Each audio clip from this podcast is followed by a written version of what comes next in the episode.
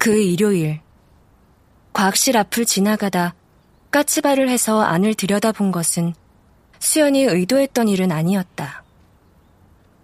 일요일이었으니 그 안에 누가 있으리라고는 생각도 못했다. 수학 과외에 가려고 챙기다가 숙제를 학교에 놓고 온 것을 그제야 알았던 게 잘못이라면 잘못이었다. 그랬어도 교실로 곧장 갔으면 되었다. 과학실 앞을 지나다 뜬금없이 그 안을 들여다볼 생각을 한 것은 그 전날 시간을 달리는 소녀를 다운받아 본 탓이었다. 시간을 달리는 소녀는 수연처럼 평범한 학생인데 우연히 과학실에 들어갔다가 시간을 뛰어넘는 능력을 갖게 된다. 그래서 수연도 괜히 일요일의 고요한 과학실 안을 들여다보고 싶어졌다. 그리고 수연은 민재와 슬비가 아무도 없는 과학실에서 입을 맞추는 장면을 보고 만 것이다. 진하고 깊은 입맞춤이었다. 수연은 얼어붙은 듯 숨을 죽인 채 그들의 입맞춤을 끝까지 보고서야 까치발을 내릴 수 있었다. 그날의 모든 것은 햇살 하나까지도 수연의 머리에 또렷이 박혔다. 지금도 수연은 그 모든 것을 생생히 떠올릴 수 있었다. 그 기억은 조각도로 새긴 것처럼 결코 지워지지 않았다. 고개를 돌렸을 때 맨 처음 수연에게 박힌 것은 아무도 없는 일요일 학교의 고요함이었다. 누군가에게 세게 얻어맞은 것처럼 정신이 멍한 수연에게 그 고요는 다른 세상처럼 낯설었다. 한낮의 햇살이 창을 통해 복도 위로 쏟아져 넘실거리고 있었다. 소리 없는 햇살의 바다.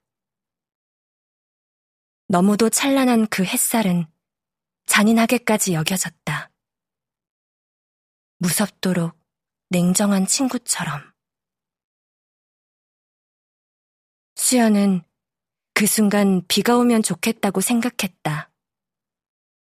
친구의 아픔에 무조건 함께 울어주는 마음 여리고 정 많은 친구 같은 비.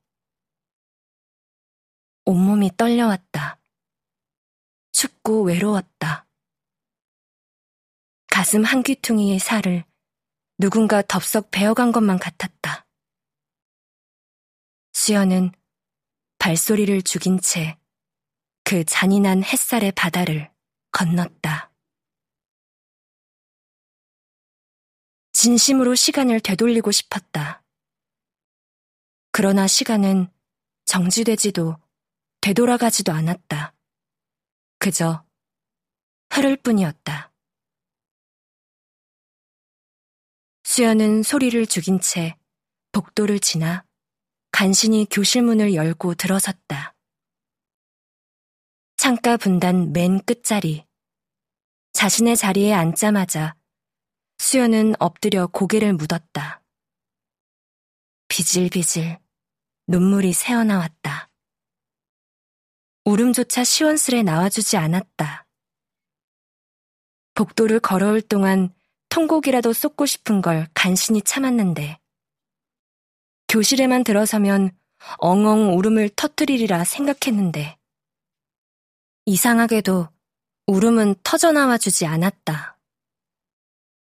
그 잔인한 햇살이 몸속에 고여있던 수분을 다 말려버린 걸까? 쟤네들 사귀잖아. 사귀는 애들끼리 입맞춘 것뿐이야. 그런데 내 기분이 왜 이렇지? 두 사람이 입을 맞추던 광경은 막막에 착 달라붙어 떨어지지 않았다. 아무리 스스로를 달래도 그 광경을 본 충격은 사라지지 않았다. 그랬다. 그건 단순히 두 아이의 육체적 접촉을 보았다는 충격 이상의 것이었다. 무얼 할까?